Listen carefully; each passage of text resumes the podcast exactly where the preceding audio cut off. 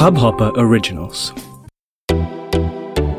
नमस्ते इंडिया, कैसे हैं आप लोग? मैं हूं अनुराग और मैं हूं शिवम। अगर आप हमें पहली बार सुन रहे हैं तो स्वागत है। इस शो पर हम बात करते हैं हर उस खबर की जो इम्पैक्ट करती है आपकी और हमारी लाइफ। तो सब्सक्राइब का बटन दबाना ना भूलें और जुड़े रहे हमारे साथ हर रात 10:30 बजे नमस्ते इंडिया में। शिवम महाशय जी कहाँ थे? भाई मत पूछ यार, अभी तक भी बस आज मैं जैसे तैसे कुछ करा के जुगाड़ अवेलेबल हुआ हूँ। मेरा पीसी जो है ना वो दगाबाज रे निकल गया यार, थोड़ा सा मुझे लगता है यार ये साजिश है। वो एक दो भी हाल फिलहाल में एपिसोड बनाए तो उनमें कुछ बोल दिया था ना मैंने कुछ पिक्चरों के बारे में, और तो मुझे लग रहा है कि वो मेरे खिलाफ कुछ हुआ है, जिस वजह से पीसी थोड़ा सा खराब था तो मैं अटेंड नहीं कर पा रहा था। बट होपफुली जल्दी ही चीज़ें सही हो जाएंगी। मेरा यार आपसे भी एक सवाल था यार अनुराग, बड़े दिन से मैं पूछने का सोच रहा था। अभी हाल फिलहाल की सिचुएशन देखते हुए मुझे एक चीज़ बताओ, स्कूल में जैसे जो गेम्स पीरियड होता था मेरे ख्याल में हफ्ते में 2 होते थे if I am not wrong. हाँ मतलब अगर आप अच्छे स्कूल में पढ़ते हो तो 2 मिल जाते थे आपको, वरना तो 1 मिलता था। चलो हफ्ते में 2 मान लेते हैं ना, हफ्ते में 2 होते थे। तो मुझे एक चीज बताओ, अगर किसी दिन पीटी टीचर लेट हो जाता था तो क्या होता था? जिस दिन देखो 2 इसमें सिनेरियो हो सकते थे। अगर पीटी टीचर लेट हो जाए तो साइंस की मैम या मैथ्स के सर ले लेते थे क्लास। अच्छा ठीक है। और दूसरा सिनेरियो भी यही होता था कि अगर मैथ्स के सर का सिलेबस पीछे चल रहा है या साइंस की मैम का सिलेबस पीछे चल रहा है तो वो पीटी की क्लास ले लेते। दोनों घुमा फिरा के मतलब सबकी आंखें गड़ी हुई होती थी पीटी के पीरियड पे, कब जो है मौका मिल जाए और इस पीरियड को छीन लिया जाए। मैं आपको एक तीसरा सिनेरियो और बताता हूँ जो होता था, आपको पता नहीं है। पीटी के पीरियड से जो जस्ट पहले वाला पीरियड होता था ना, साइंस की मैम या मैथ्स के सर उनको पहले ही बोल देते थे कि आप क्लास 5 मिनट रोक के रखिएगा। और चौथा सिनेरियो ये होता था कि वो पीटी वाले सर को कहते थे कि आप मत आइएगा, जब 5 मिनट हो जाएंगे तो अरेंजमेंट लग जाएगा। अरे बट हम लोगों ने उसका तोड़ निकाल लिया था, हम लोगों ने पता उसका तोड़ निकाल लिया था। हम क्या करते थे, जैसे ना मैं पता होता था कि पीटी का पीरियड है तो हम जब मैम आती थी जो पहले पीरियड में या सर आते थे, हम उन्हें कहते थे कि सर अगर आपसे बोला है तो आप हमें यहाँ पे बता दीजिए तो हम मेंटली प्रिपेयर्ड रहें, बट अगर नहीं बोला है तो आप 2 मिनट पहले छोड़ दीजिएगा, कोई एक नीचे जाके सर को बुला लाएगा। अच्छा। और यकीन मान भाई आउटपास वाला कंसेप्ट होता था, हम किसी को वॉशरूम नहीं जाने देते थे उस पीरियड में। अच्छा जी। कि आउटपास गायब ना हो जाए, और आउटपास लेके मॉनिटर जाके पीटी वाले सर को ले आता था पकड़ के। अरे कोई ये ना कह दे कि मैथ्स का पीरियड लग गया। अरे अरे बहुत सही मतलब प्लानिंग और साजिश तो बचपन से सीखी है तुमने। खून में है भाई, मतलब खून में तो नहीं है, मेरे घर वालों ने कुछ नहीं सिखाया। स्कूल में रह के घर वाले आके मारेंगे, बोलेंगे ये क्या सीख रहा है मेरा लड़का। नहीं घर वालों ने कुछ नहीं सिखाया, बट मैं थोड़ा सा ये इस तरह की प्लानिंग वगैरह तो कर लेते थे क्योंकि ऑफ कोर्स यार देख पूरे हफ्ते में वही है ना, जैसे अब आके कहते हैं कि वीकेंड ही तो मिलता है ऐश करने के, तो 2 पीटी पीरियड ही तो मिलते थे पूरे दिन। सही बात। पूरे हफ्ते में स्कूल में यार, अब वो भी ना लो तो क्या करो भाई, उसके अलावा तो ग्राउंड पे जाने को मिलता नहीं था। इसी से फिर जो है आगे हालात ये हुए हैं कि स्पोर्ट्स में कहीं दूर दूर तक है ही नहीं। बात सही है। आज के एपिसोड में एक्चुअली यही डिस्कस करना है। परसों जब मीराबाई जीती थी तब एपिसोड बनाया था मैंने जहाँ पे कांग्रेचुलेट किया था उनको, और उस एपिसोड में एक्चुअली में हमने ये डिस्कस किया था कि यार एक स्टूडेंट की लाइफ में स्पोर्ट्स का कितना महत्व है, importance of sports, importance of these activities. तो उस पर हमने फोकस किया था, और आज मेरे ख्याल से हमें टारगेट करना चाहिए मेंटालिटी हमारी सोसाइटी की। तो यार शिवम ये तो चलो हमने हंसी मजाक किया, लेकिन ये हंसी मजाक के पीछे का दर्द समझो, और आई एम श्योर जो हमें सुन रहे हैं वो लोग भी मतलब अब रियलाइज करते होंगे कि बचपन में ये सब हमारे साथ जो होता था जाने अनजाने में स्कूल की तरफ से मान लो कुछ भी कर लो, उससे ये मतलब बहुत बड़ा मतलब आपको एक खुलासा होता है एक तरीके से कि किस तरीके से हमारा जो एजुकेशन सिस्टम था वो डेवलप हुआ था कि मतलब हर एक चीज was tied up to your core subjects, और कोर सब्जेक्ट्स में स्पोर्ट्स दूर दूर तक नहीं आता था। मैं आपको एक इसी का ही वाक्य बताता हूँ। एक बार मेरे 11th के फिजिक्स के टीचर थे, उनसे हमने ये टॉपिक छेड़ा था। हमने उनसे कहा कि सर फिर हमसे कहा जाता है कि दूसरे स्कूल्स में जाते हैं तो स्पोर्ट्स में जीतते क्यों नहीं है, बट एम्फेसिस है ही नहीं। तो उन्होंने बड़ा ही कटाक्ष मारा कि बोलते हैं कि स्कूल में स्पोर्ट्स हो या नहीं हो, अगर आप इंटरेस्टेड हैं तो आप स्कूल के बाद स्पोर्ट्स करें, रोक थोड़ी रहा है कोई आपको, तो रोक थोड़ी कोई रहा आपको। तो मैंने उनको एक बड़ी छोटी सी क्वेश्चन पूछा था जो जिसका आंसर उन्होंने दिया नहीं था, मुंह फेर के चले गए थे। मैंने कहा आप मुझे ये बताइए सर, इंडियन सोसाइटी में 100 में से कितने ऐसे पेरेंट्स हैं जो बच्चे के स्टेडियम जाने की फीस देते हैं? बिल्कुल बात सही है।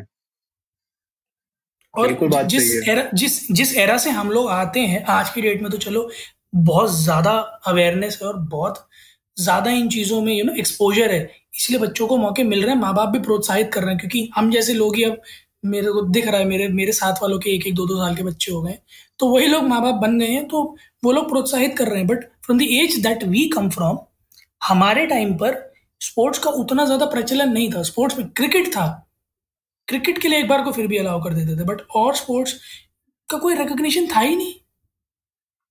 और बहुत टाइम पे तो ऐसा होता था कि बच्चा स्कूल से निकलता था, निकलते ही बैग वैग उसने अपना रखा, कपड़े बदले और ट्यूशन।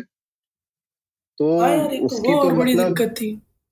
हाँ, तो आप ये देखो कि सुबह मेरे ख्याल से 7 बजे के अराउंड स्कूल होता था, 2 बजे तक स्कूल चलता था, घर आप पहुंचते थे, अगर आसपास रहते हो तो मान लो 3 बजे तक आप घर पहुंच गए, 3 बजे आपने घर पहुंचे, 4 बजे आपकी ट्यूशन होती है, उस 1 घंटे के अंदर आपने खाना खाना है, कपड़े बदलने हैं, ट्यूशन के लिए रेडी होना है, फिर पापा मम्मी या कोई छोड़ के आएगा, तो उसके बाद आप 4 बजे से ट्यूशन में बैठते हो, आप 6 बजे 7 बजे तक जो भी ट्यूशन चलती है। मैंने तो यहाँ तक देखा है डूड, और मैं थोड़ा सा हैरान हो गया था, लोगों के बच्चे 10-10 बजे आते हैं वापस रात को घर में। ये शॉकिंग है, बहुत बड़ा शॉकिंग है, और ये ट्रूथ है।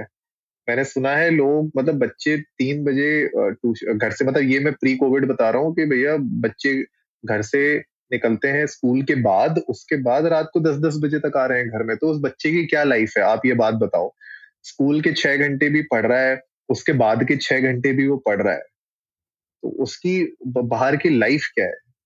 उसने आगे अपनी जिंदगी में और देखा क्या है किताबों के अलावा? मुझे लगता है कि ये एक मेंटालिटी है जो चेंज होने की बहुत बड़ी जरूरत है इस देश में, क्योंकि हम ये जो डिस्कस इसलिए कर रहे हैं गाइस जो हमें सुन रहे हैं, क्योंकि हमने आजकल वो सोशल मीडिया में पिछले 2 दिन से ये बहुत देखा है कि वो सब लोग शेयर कर रहे हैं कि भाई पेरेंट्स चाहते हैं कि बच्चा इंजीनियर बने, डॉक्टर बने, लेकिन उसके बाद जब ओलंपिक्स आता है तो टीवी देख के बोलते हैं कि हिंदुस्तान मेडल क्यों नहीं ला पा रहा। तो फैक्ट है एक्चुअली में, अभी हम लोग मेरे ख्याल से 32 या 33 पोजीशन में है मेडल काउंट में ओलंपिक्स में, एक हमने सिल्वर जीता है अभी, राइट। तो और सबसे ऊपर अगर आप देखोगे जो होस्ट हैं जापान, वही नंबर 1 पे चल रहे हैं, सेकंड पे यूनाइटेड स्टेट्स है, फिर चाइना है। ये हमेशा से होता है, मेरे ख्याल से मैंने कोई ऐसा ओलंपिक्स नहीं देखा जहाँ पे यूएस और चाइना को मैंने टॉप 3 टॉप 4 में ना देखा हो। तो ऐसा क्या है कि हम लोग ऐसा मुझे तो नहीं लगता कि यार हमारे पास किसी टैलेंट की कमी है या हमारे पास स्पोर्ट्स में जगह नहीं हो रही है, या ऐसा हो रहा है कि हमारे पास जो है लोग नहीं आना चाह रहे हैं स्पोर्ट्स में। आना सब चाह रहे हैं, लेकिन मेरे ख्याल से सोसाइटी की मेंटालिटी और हमारे देश में जो इंफ्रास्ट्रक्चर है स्पोर्ट्समैन के लिए, वो भी मेरे ख्याल से बहुत बीफ अप होने की जरूरत है। बहुत सही बात है अनुराग, क्योंकि वही है ना, ऐसा तो है नहीं कि भीड़ भड़का है कि इतनी जनता आ रही है कि समझ में नहीं आ रहा किसे खिलाएं। सही बात है। अगर ऐसे हालात होते तो मेरे समझ में भी आता था कि हाँ चलो अच्छा टैलेंट था, वो किसी वजह से रह गया होगा, XYZ रीजंस की वजह से, और कोई ऐसा जो थोड़ा कम केपेबल था वो चला गया, इस वजह से हमारा मेडल नहीं मिला। बट ऐसा नहीं है यार, ओलंपिक्स के जितने भी स्पोर्ट्स हैं उसमें बड़ी गिनी चुनी जनता जाती है यार। सिलेक्शन कमेटी के पास ऐसा नहीं है जैसे आज की डेट में, अगर सॉरी मैं बार बार क्रिकेट का एग्जांपल ले रहा हूँ, हालांकि मैं क्रिकेट फैन हूँ, बट आज की डेट में इंडिया के पास 2 क्रिकेट टीम है, बट ओलंपिक्स में अगर आप देखो तो आधे से ज्यादा स्पोर्ट्स ऐसे जिनमें लोग पार्टिसिपेट भी नहीं करते यार, क्योंकि कैंडिडेट्स ही नहीं है हमारे पास। बिल्कुल कैंडिडेट्स क्यों नहीं? क्योंकि इंफ्रास्ट्रक्चर नहीं है।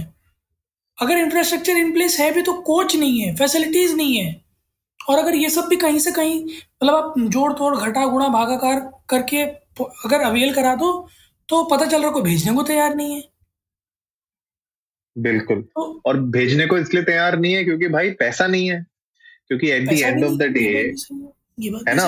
At the end of the day अगर मैं तुम्हें बोलूं शिवम कि तुम सब कुछ छोड़ छाड़ के हैमर थ्रो करने लग जाओ, ठीक है, आप जो है जेवलिन थ्रो करने लग जाओ शिवम, ठीक है, मैं आपको देता हूँ जो है महीने के मैं 50-60 हजार रुपए आपको देता हूँ और आप सिर्फ जेवलिन थ्रो करोगे, आप मतलब बन जाओ जो है जेवलिन थ्रो के जो है चैंपियन, तो आप क्यों नहीं करोगे? अगर आपका पैशन है, अगर आपको लगता है कि एज एन एथलीट आप उस स्पोर्ट में, या चलो जेवलिन थ्रो छोड़ो, आप सिंपल कह रहे हो यार मैं जो है 100 मीटर वाली रेस में मैं चैंपियन बनना चाहता हूँ, मैं अगला उसेन बोल्ट बनना चाहता हूँ वर्ल्ड का, ठीक है, अगर आप में वो पैशन है और मैं अगर आपको एज अ सोसाइटी, कम्युनिटी और गवर्नमेंट और इंफ्रास्ट्रक्चर सब कुछ सपोर्ट करके मैं आपको कहता हूँ कि यार ये सब तो मैं तुम्हें दे रहा हूँ लेकिन पैसे नहीं दे पाऊंगा, तब भी आप नहीं जाओगे।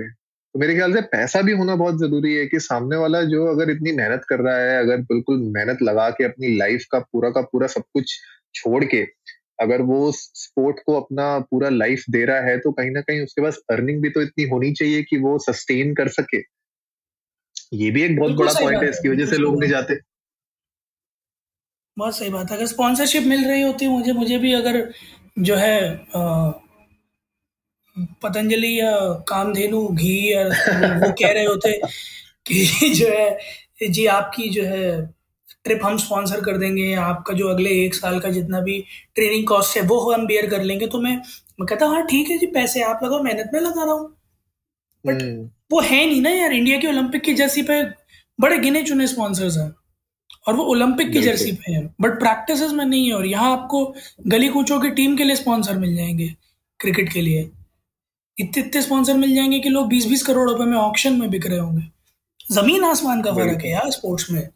और वो उस मतलब आप इसको कई लोग ये भी कह देते हैं कि हम जिस कॉलोनियल रूल से आए हैं वहाँ क्रिकेट था, इसी वजह से वो नसों में बह रहा है। वो जी आज़ादी तो फिर असली मतलब क्या था? आज़ादी का मतलब उनकी एक हर एक चीज़ से आज़ादी था ना, तो अभी इसका मतलब तो हम अभी भी गुलाम बन के ही रह रहे हैं, भले ही हम उन्हें कितने मैच हरा दें, 6 छक्के मार दें उनके बॉलर पर। But on the broader scale अगर आप देखो, ग्लोबल लेवल पर जब आप अपने आप को रिप्रेजेंट करने जाते हो, जैसा कि हम लोग बात भी करते हैं कि हर क्षेत्र में इंडिया आगे बढ़ रहा है, तो इस क्षेत्र में कहाँ रह गया?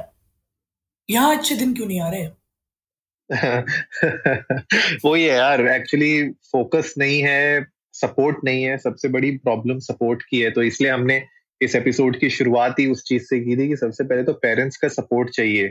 तो अगर आपके बच्चे पहली बात तो बाहर ही अगर नहीं जाएंगे, और परसों का अगर आपने एपिसोड नहीं सुना है तो पहले जाके परसों का एपिसोड सुनो, क्योंकि उसमें मैंने बहुत क्लियरली आप लोगों को बताया है कि स्पोर्ट्स का क्या इंपॉर्टेंस है और वो स्पोर्ट्स किस तरीके से एक बच्चे की ओवरऑल डेवलपमेंट में, उसका माइंड, बॉडी, सोल, तीनों की डेवलपमेंट में कितना बड़ा रोल प्ले करता है। उसके बाद आप इस एपिसोड को सुनो और समझो कि आपके सपोर्ट की कितनी रिक्वायरमेंट है बच्चों को, क्योंकि जब वो छोटे होते हैं तो वो आपको एज अ रोल मॉडल देखते हैं। कल के एपिसोड में मैंने पेरेंट्स के ऊपर बनाया था कि parents as a role model, उनका क्या रिस्पॉन्सिबिलिटीज होती। कल पेरेंट्स डे था तो उसके ऊपर मैंने बनाया था।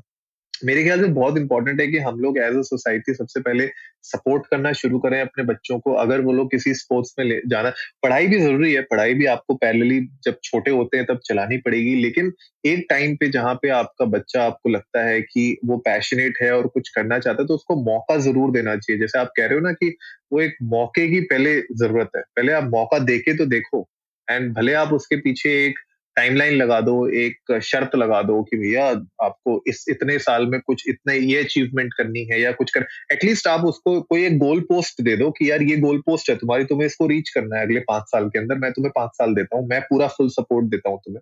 तो अगर उसमें उतनी लगन होगी, अगर उसमें उतना पैशन होगा तो वो रीच करेगा उस गोल पोस्ट को, उस टाइमलाइन, उस डेडलाइन के अंदर, एंड देन उसके आगे उसको आप प्रोफेशनल करियर की तरफ जाने दीजिए। मेरे ख्याल से छोटी छोटी चीजें एज पेरेंट्स हमें भी देखनी है, और एज ए नेशन जो हम बात कर रहे हैं कि यस, सपोर्ट, इंफ्रास्ट्रक्चर, पैसे, ठीक है, और जो आप स्पॉन्सरशिप की बात कर रहे हो, बहुत सही पॉइंट रखा कि वो तो भैया ओलंपिक्स की जर्सी है इसलिए उसमें जो 5-6 नाम दिख गए तो दिख गए, वरना अगर आप स्टेट लेवल पे बात कर रहे हो या रीजनल लेवल पे बात कर रहे हो, वहां पे इन स्पोर्ट्स को कितनी तवज्जो दी जाती है वो हमें भी पता है, कवर भी नहीं होती किसी स्पोर्ट्स चैनल में।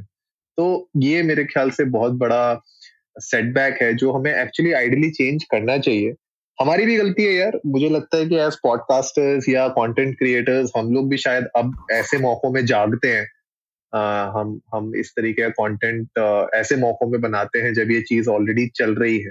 बट मुझे लगता है कि एज कंटेंट क्रिएटर्स हमें भी और खुल के पूरे साल भर अक्रॉस द ईयर कुछ ना कुछ बीच बीच में ऐसा कंटेंट बनाते रहना चाहिए ताकि लोगों की आंखें खुलते रहें throughout the year, not just कि जब ओलंपिक्स हो रहा है तब। नहीं, वो खैर वो तो हिंदुस्तान में हमारी आदत है कि जब तक नाक तक नहीं आ जाती तब तक हम लोगों को नीड फील नहीं होती उस चीज की, बट बिल्कुल मैच्योरिटी वहां होती है कि नाक पे आने के बाद रियलाइज हुआ और फिर आप उसको आगे लेके जाते हो। सो इट्स नॉट लाइक कि हर 4 साल में 5 साल में जब ओलंपिक्स होंगे तब हमें रियलाइज होगा अरे इस डायरेक्शन में कुछ करना और फिर अगले 5 साल हम बैठे रहते हैं।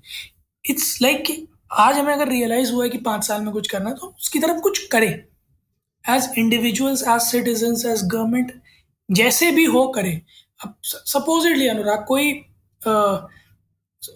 जैसे आप बात करो कोई जैवलिन थ्रो वाला एमएलए बन गया, ठीक, उसने अपने एरिया में अगर जैवलिन थ्रो का ग्राउंड बनवा दिया और वहां से पता चला कोई धमाकेदार जैवलिन थ्रोअर निकल आया, तो ऐसे हम वेट थोड़ी करते रहेंगे, मतलब 10 साल में एक एथलीट निकालेंगे हम, तो हो गया काम।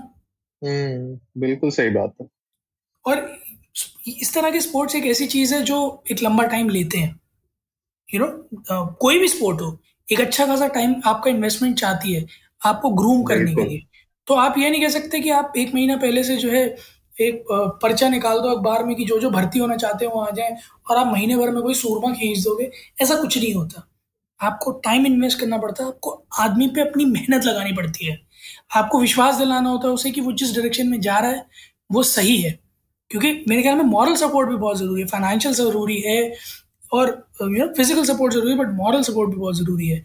क्योंकि अगर आपके दिमाग में हमेशा एक पीछे बात चल रही है कि अगर ये नहीं किया तो रिक्शा लगवा देंगे, तो वहाँ पर भी आपको थोड़ा सा यू नो थोड़ा सा इमोशनली और मॉरली आप डगमगाते हो, फिर आप फोकस नहीं कर पाते हो। बट अगर आपने अगले के दिमाग में कहा कि अगर ये नहीं किया तो कोई बात नहीं, हम हैं, एक मौका मिलेगा कुछ और करने का, बट अभी फिलहाल इस पे फोकस कर लो, वो चीज़ कल्टिवेट करना बहुत ज़्यादा ज़रूरी है बच्चों।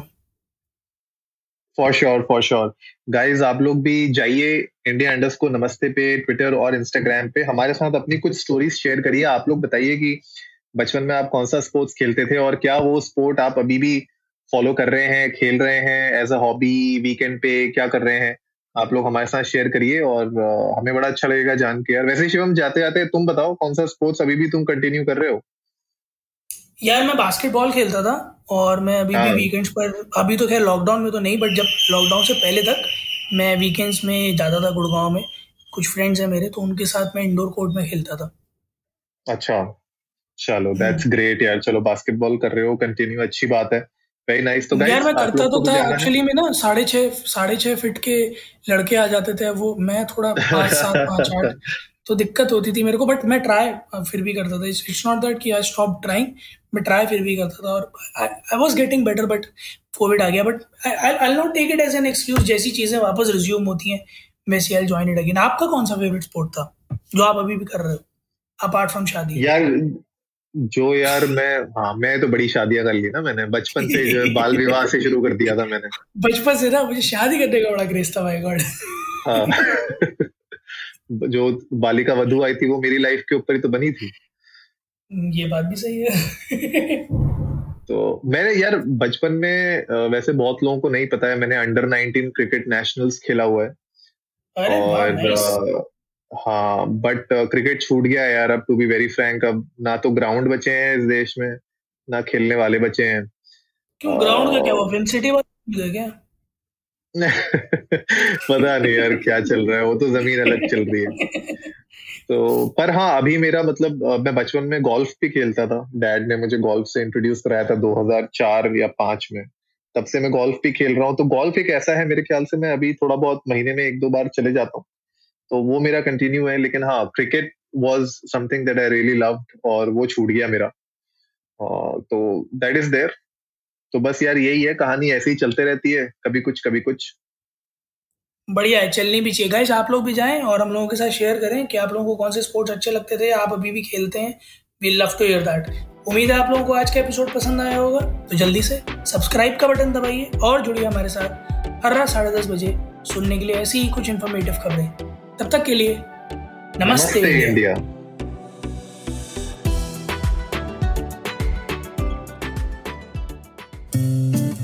इस हब हॉपर ओरिजिनल को सुनने के लिए आपका शुक्रिया।